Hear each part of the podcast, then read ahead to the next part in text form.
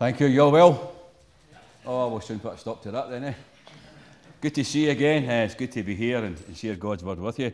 Um, so thanks very much for. I've been well fed today. Somebody called Mr. and Mrs. McFarlane looked after us, which was very good. And then other McFarlanes turned up, so I've had my five gr- grandchildren all afternoon, so that makes uh, me happy and Gina happy grandmother. But let me bring you greetings from our own fellowship at Ladywell in Livingston, where I'm now retired as pastor there. We've had two or three deaths this last couple of weeks, so it's been good just to say to the other pastor, here, you know, although we're taking part tomorrow in one of them, but uh, we give God thanks for his goodness uh, to us. Let's pray. Heavenly Father, for your word, we give you thanks. We give you thanks for all the truths contained therein. And we give you thanks, Lord, that you left us the Holy Spirit who would lead and guide us into all manners of truth. It is He who makes Jesus real to us. So, again, Lord, as we pray this morning, I pray that you would open our eyes. And as we gather here, we might indeed see Jesus. For we ask these things in Jesus' name. Amen. I want to sing this if I can. Not me, you. Because I don't do sing. I could have borrowed, I could have borrowed your guitar, couldn't I? But I don't often get this, get this taken out. Um, there's probably about 40 odd verses to this. So I've just picked the three. What I've done is normally we would sing, He died for me or He took my sin. But what I want to do this evening, this is our prayer to God. So we're talking directly to Jesus. You took my sin rather than just He. And to sing that God is so good, you are so good, rather than say He. And I'll try to play that. Do you know, do you know this song, aye? Many guys have I got in? Oh, one, oh, yeah. All the men are going, I don't know it, Jim. I don't know any. Anyway, we'll sing it. We'll just sing it right through, okay? Right? God, you're so good. God, you're so good. God, you're so good. You're so good to me. You took my sin.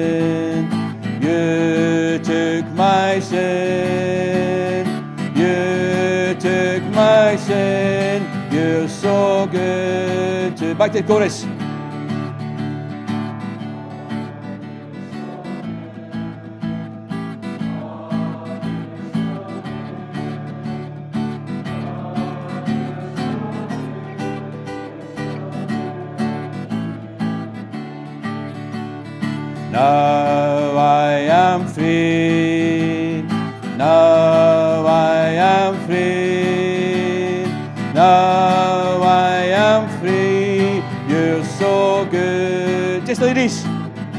So good.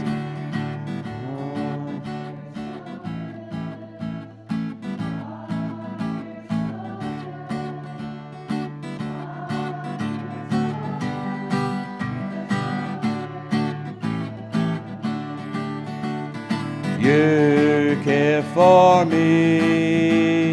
You care for me. You care for me.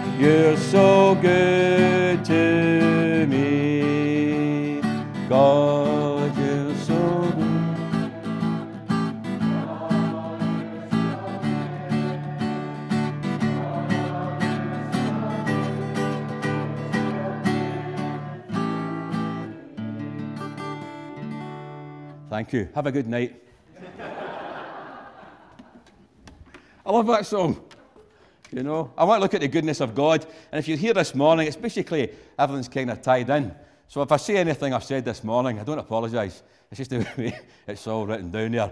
But if you've got your Bibles, I'm only want to look, look at one verse with you tonight. It's from Nahum, chapter 1, and it's verse 7.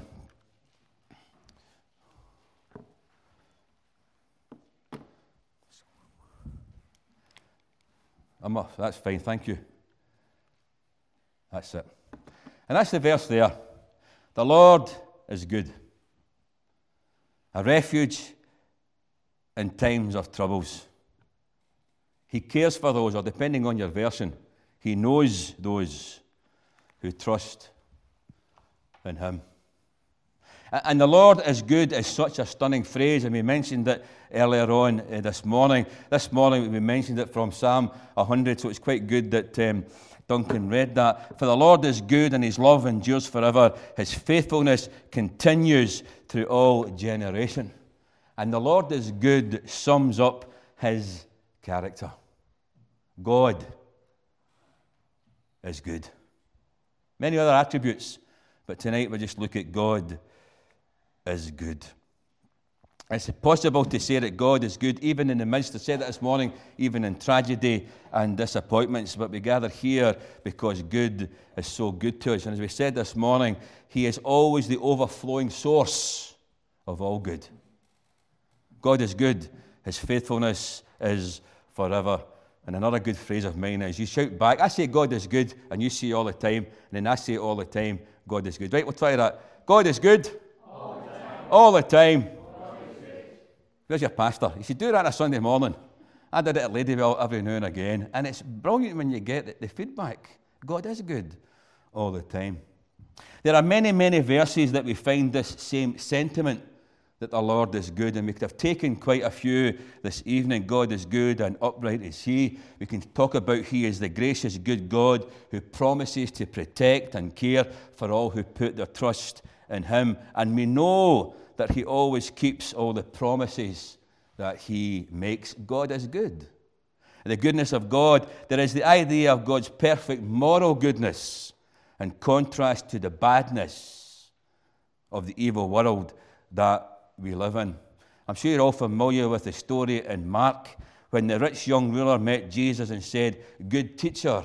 And Jesus replied, There is no one good except God alone. That's what we're thinking. God is good.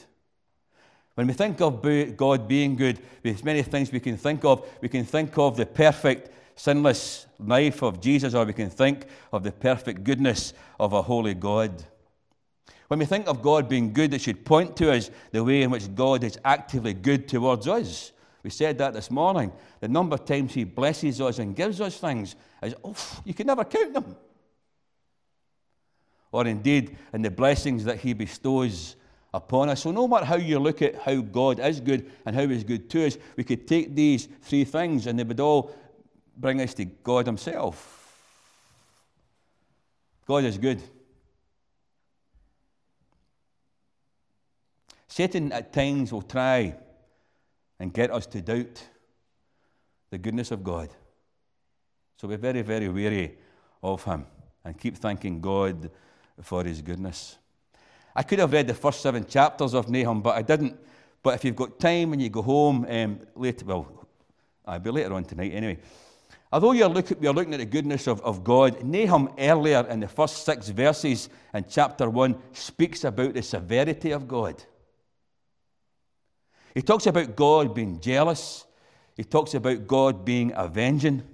And you and I must always remember that God, who is also a God of love, is also a God of judgment. And we tend to forget that today. And it's sad that we live in an age when people feel uncomfortable with the idea of a jealous God or a God who judges. I've met them. There are those today who confess and profess to know Christ, and sadly, that includes many Christian teachers and ministers among them who say that God is a God of love and we are all going to heaven anyway. So it doesn't matter too much how we behave. I would love to know what Bible they're reading, because it's certainly not mine. And they'll tell you, people of high ranking have changed their minds over the years. Don't talk to us about hell and judgment. That's not the God we know because He's a God of love. And they seem to have driven a wedge between a God who judges on the Old Testament and a God of love in the New. And the unity, integrity of the Bible is challenged and questioned thereby. So be very, very careful. You and I are here today because of the sacrificial work that Christ has done for us.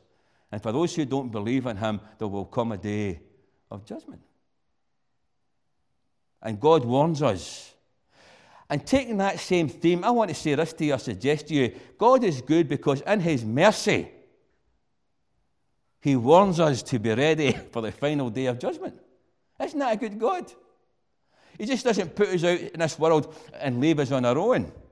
As it was in the days of Noah, so it will be in the days of the Son of Man. And even today, it's sad that mankind can heed the warning, and many will do nothing about it.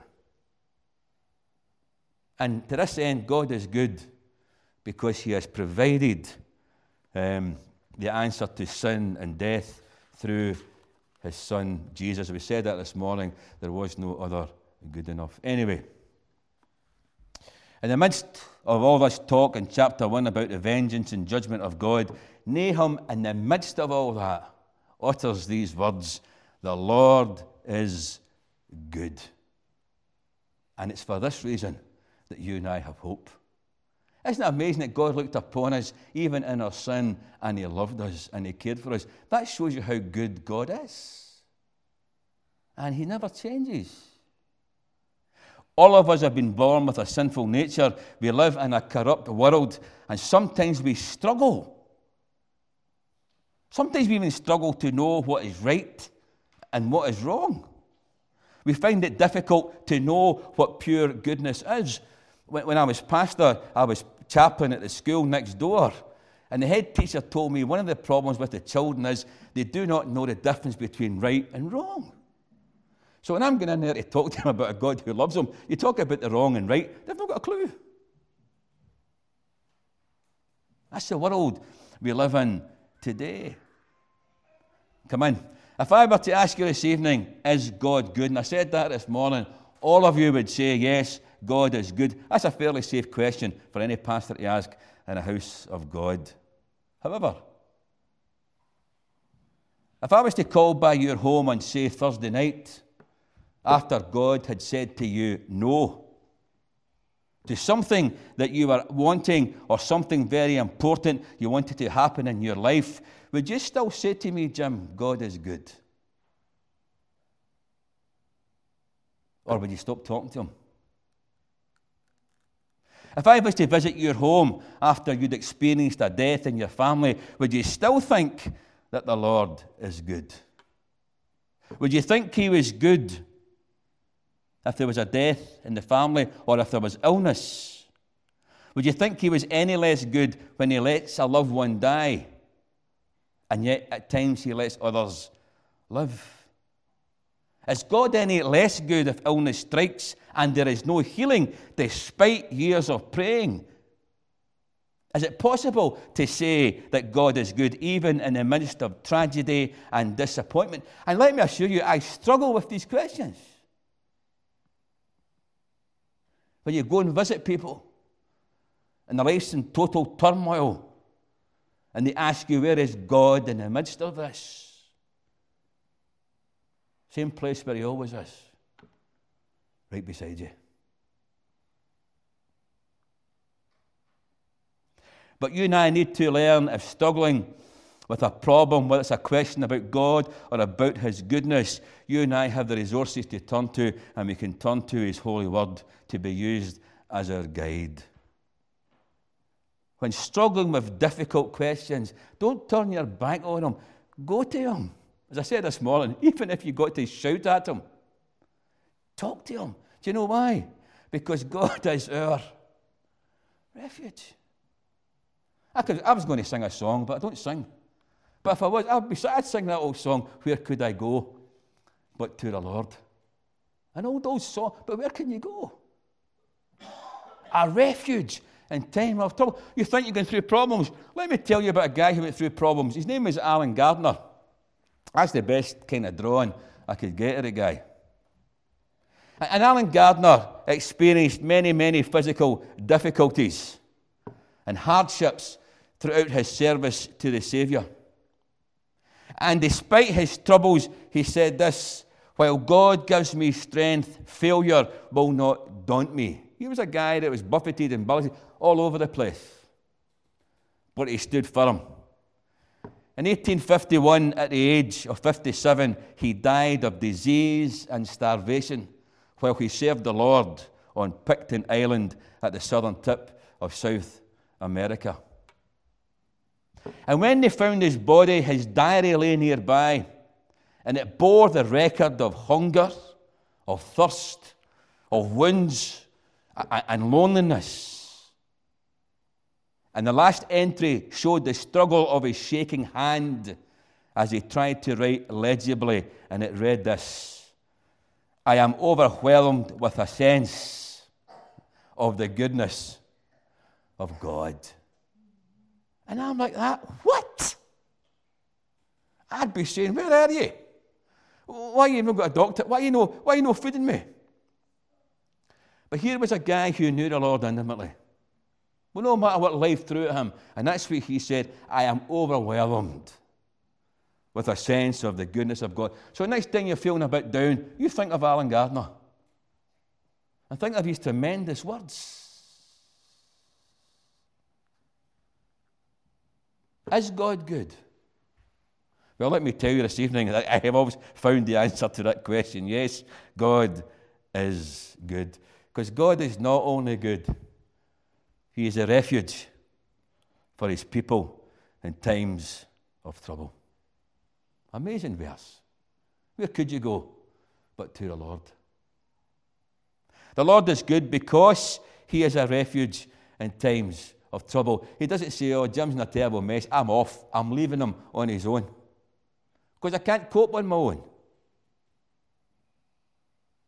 We all have troubles in our lives, and sometimes we are caught up in them that they seem to be taking over our lives, that we do not know where to go for help, and yet we should do. You may turn to your friends for assistance, but more as often as not, the problems are beyond their ability to help us. However, my God and God's word tells me I can take my troubles to the Lord. What a friend I have in Jesus. All my sins and griefs to bear. What a privilege to carry. What everything. Everything. To God in prayer. He is your refuge in times of trouble. Many can testify today that God cares for them because they put their trust in Him alone. He comforts and He consoles. And Christians today know where their shelter is found. It is at Calvary where Jesus died, the righteous for the unrighteous, to bring us to God. And we could have sang it, but we never. The name of the Lord is a strong tower. Who runs? The righteous. If you and I know Christ as Savior, you and I are made right in Christ. So where do you go when you're in trouble? The strong tower, who just happens to be the Lord. Is the Lord not good? Yes, Jim, he is. The Lord is good. And as sinners, we have to run to the Lord to take shelter in His goodness and His grace. Psalm 119, verse 68 says this You are good and you do good. So God is essentially, infinitely, perfectly, and unchangeably good, and everything He does flows from this. It is good. I suppose that includes problems and situations. Everything that God sends or allows in a Christian's life is intended, hard as it may be to swallow, but is intended for the believer's spiritual and eternal good. One of the best guys that ever lived, I know you've been speaking passages on this because I came to hear how good my boys were and see if I could retire one of these days. But they're up there and they speak on Jeremiah. Jeremiah was aware that things that happen to you aren't always nice. Go and read Jeremiah. Jeremiah was afflicted and he was persecuted, and the things he went through. And this is what he cried out Indeed, God has turned his hand against me again and again all day long. Amazing. So, even a man of God who's so high, I'm going to say that like that with God, he still felt that sometimes he was on his own. And yet, at the same time, Jeremiah recognized that when he faced these severe testings, The Lord's great love and compassion never fail. So, although he was feeling the brunt of a lot of things, on the other side to that, he's got to acknowledge God is there. And he's still acknowledging in a roundabout way that God is good. You find that in uh, Lamentations. The Lord is good for those whose hope is in Him. John Blanchard wrote this God sometimes turns His hand against His people, but He never turns His heart against them. Brilliant man is John Blanchard. Fantastic writer. Isn't that nice? You just, I want to try to make explain it. Do you remember Cain, who after killing Abel, God, God confronted Cain and told him he was under a curse and he would be a restless wanderer on the earth. And Cain said to God, Lord, my punishment is more than I can bear. Today you are driving me from the land, and I will be hidden from your presence. I will be restless wanderer on earth, and whoever finds me kills me. But the Lord said to him, Not so. You'll find that in Genesis 4. Go and read that along with Nahum chapter 1, verse 7. The Lord says, No. So when you take that verse, Cain may have felt he was hidden from God's presence. But saying all that, Cain never went out from the protection of God. Isn't that amazing? Even though he did wrong,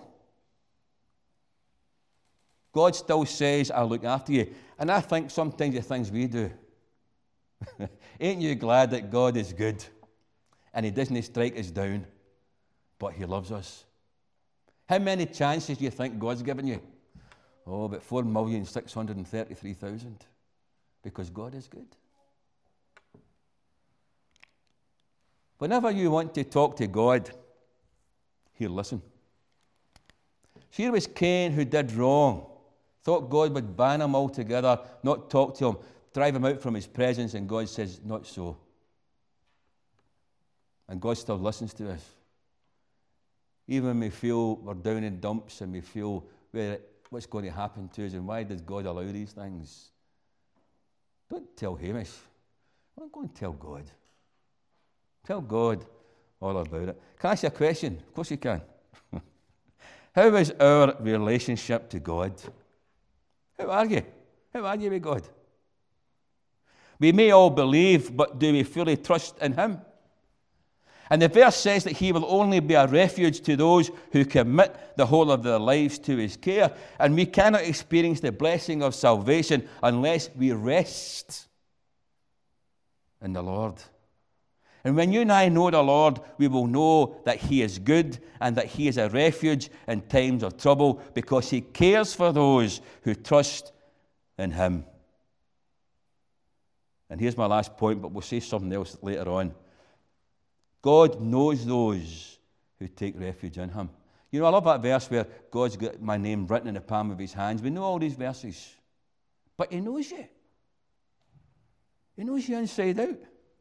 And God knows those who come to Him. He cares for those, or He knows those who trust in Him. Nahum assures those who trust in Him that the same Lord knows them. The Hebrew word same, cares for and know are from the same root, uh, an intimate and personal way. Going back to Jeremiah, Jeremiah used the same words to describe God's commitment to him even before he was born. Before I formed you in the womb, I knew you.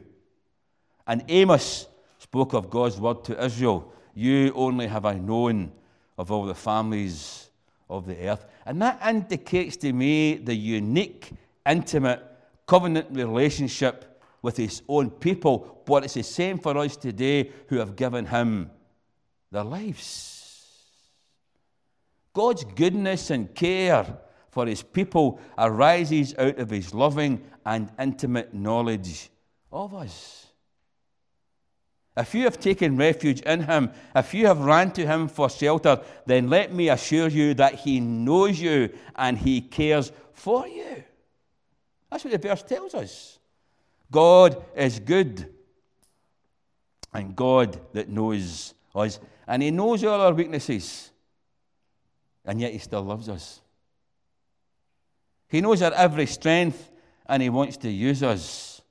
The Lord is a good God that cares for us.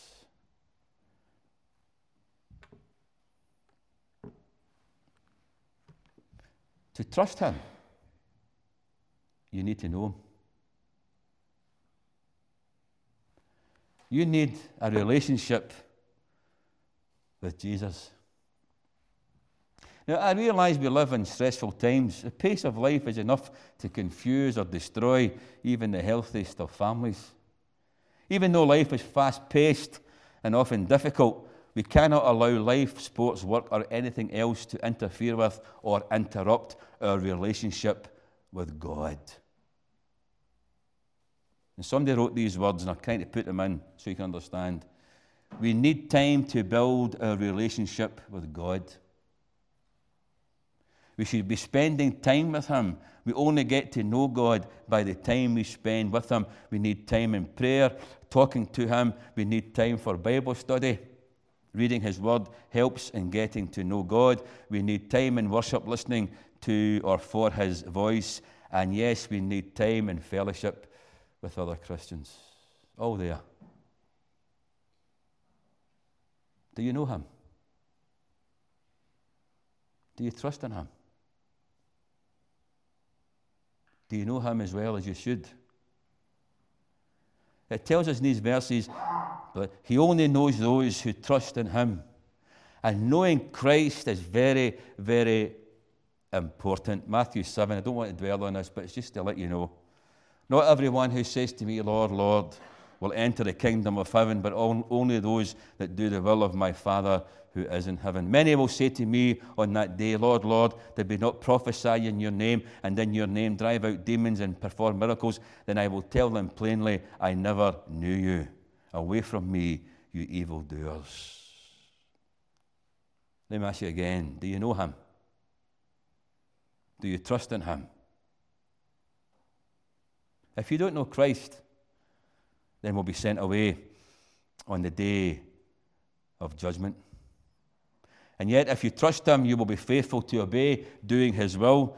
And so that come that day, we'll say, Well done, good and faithful servant. Come on in and see that all the Father has in store for you. Let me add it didn't say that you have been good and honest, or smart, or anointed, or punctual. The verse says, Well done, thou good and faithful. Faithful. And I trust all of us follow him. Lead not to our own understanding. The Lord is good, a refuge in times of trouble. He cares for those, or, or, He knows those who trust in Him. And we speak about the Good Shepherd, and we mentioned that this morning. The Good Shepherd laid down His life for His friends.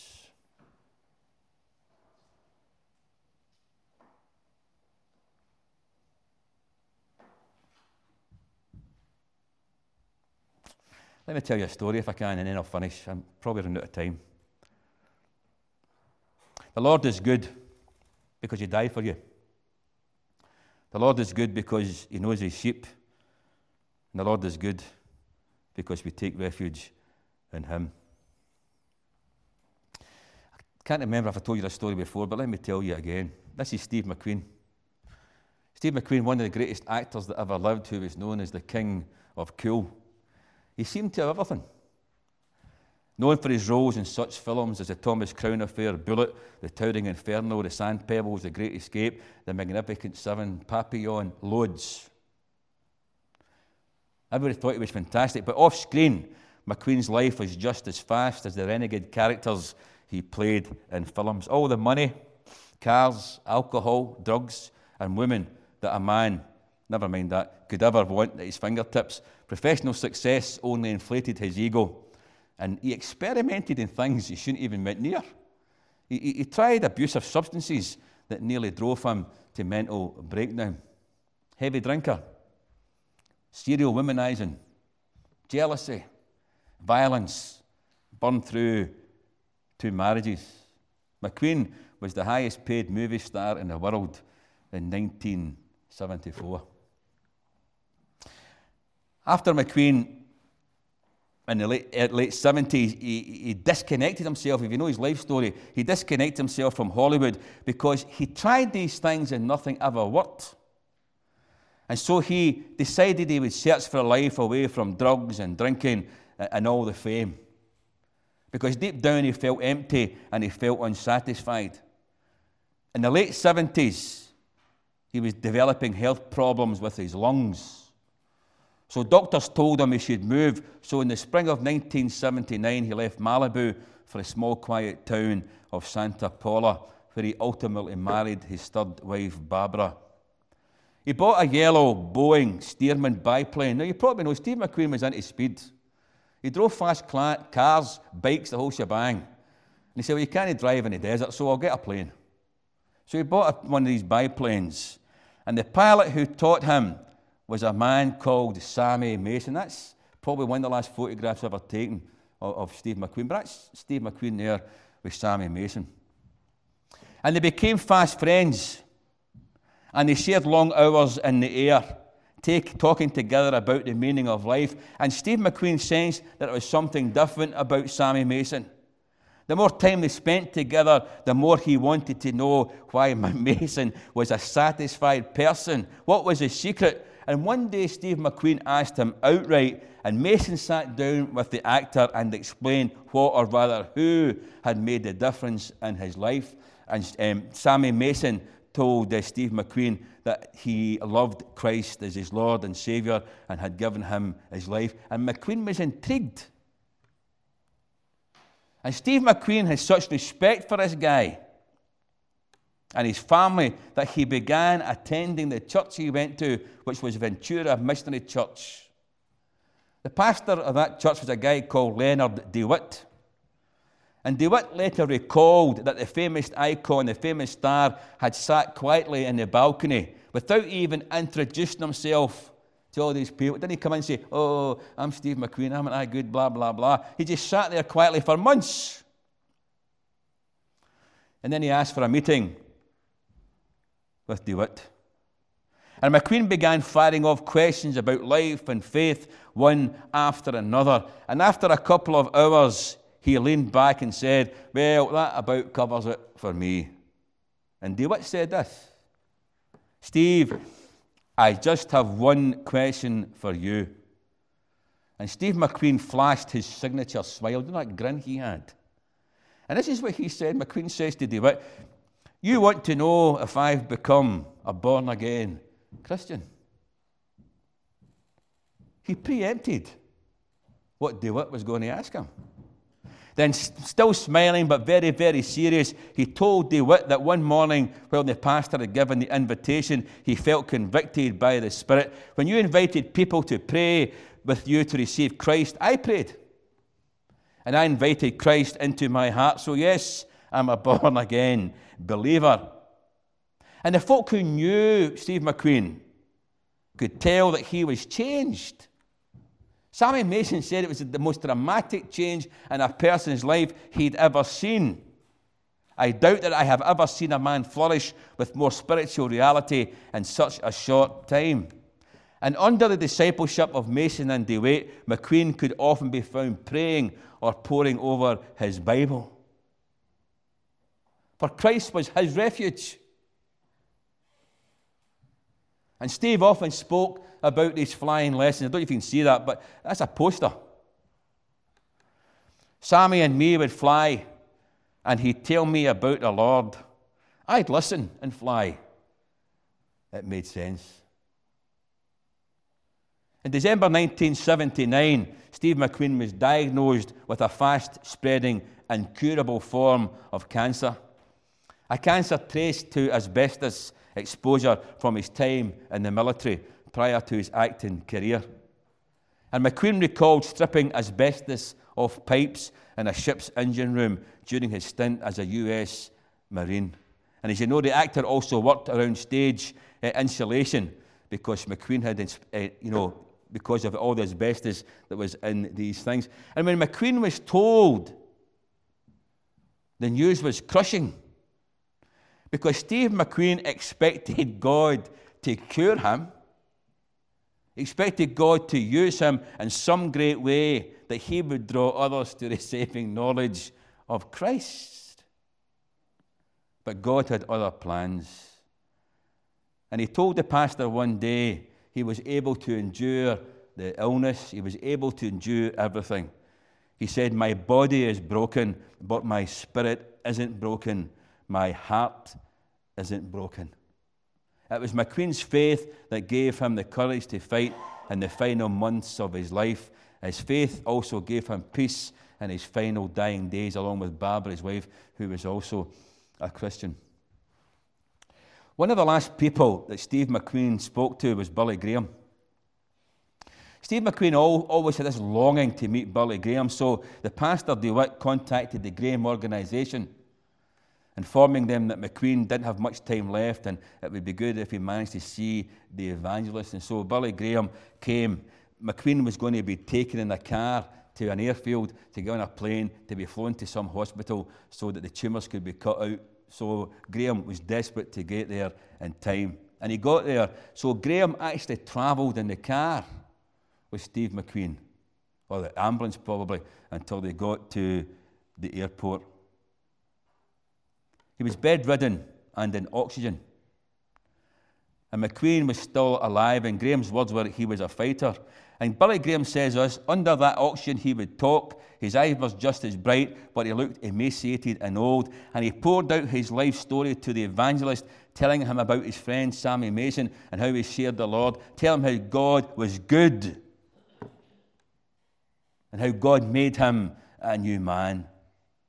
At the same time, McQueen had misplaced his Bible, so Graham personally inscribed his own Bible and gave it to the dying actor. And he stayed with Steve McQueen's side and prayed with him until they reached the airport. Then he saw them off on the plane. Steve McQueen never survived the operation. Four days after meeting Billy Graham, McQueen, aged 50, went to be with the Lord. He died of a heart attack with the evangelist's Bible resting on his chest. And it was opened at his favourite verse, that old familiar promise, yet so profound that the angels can't even comprehend it, for God so loved the world. Why I tell you this story is this Steve McQueen did some truly despicable things, and yet he came to God. And God was so good. Even no matter what Steve McQueen had done, God accepted him. Because Jesus, the Good Shepherd, had died for him. And Steve McQueen came to realization that the Good Shepherd died for him in order to bring him from death to life and was forever so grateful. So, the Lord is good.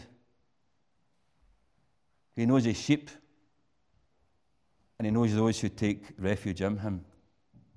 God is good. He made us. He loves us. He cares for us. He died for us. He provides for us. He's given us family, friends, fellow members. We said all that this morning. We could go on and on and on. And God is good.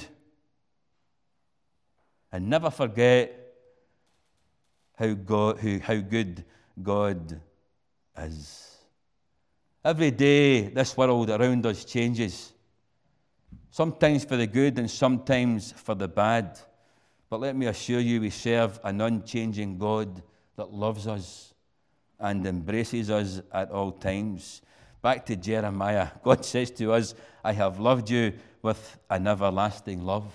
That is our God a God who is good. The Lord is good, a refuge in times of trouble. He cares for those who trust in Him. And that being the case, then surely goodness and mercy will follow me all the days of my life.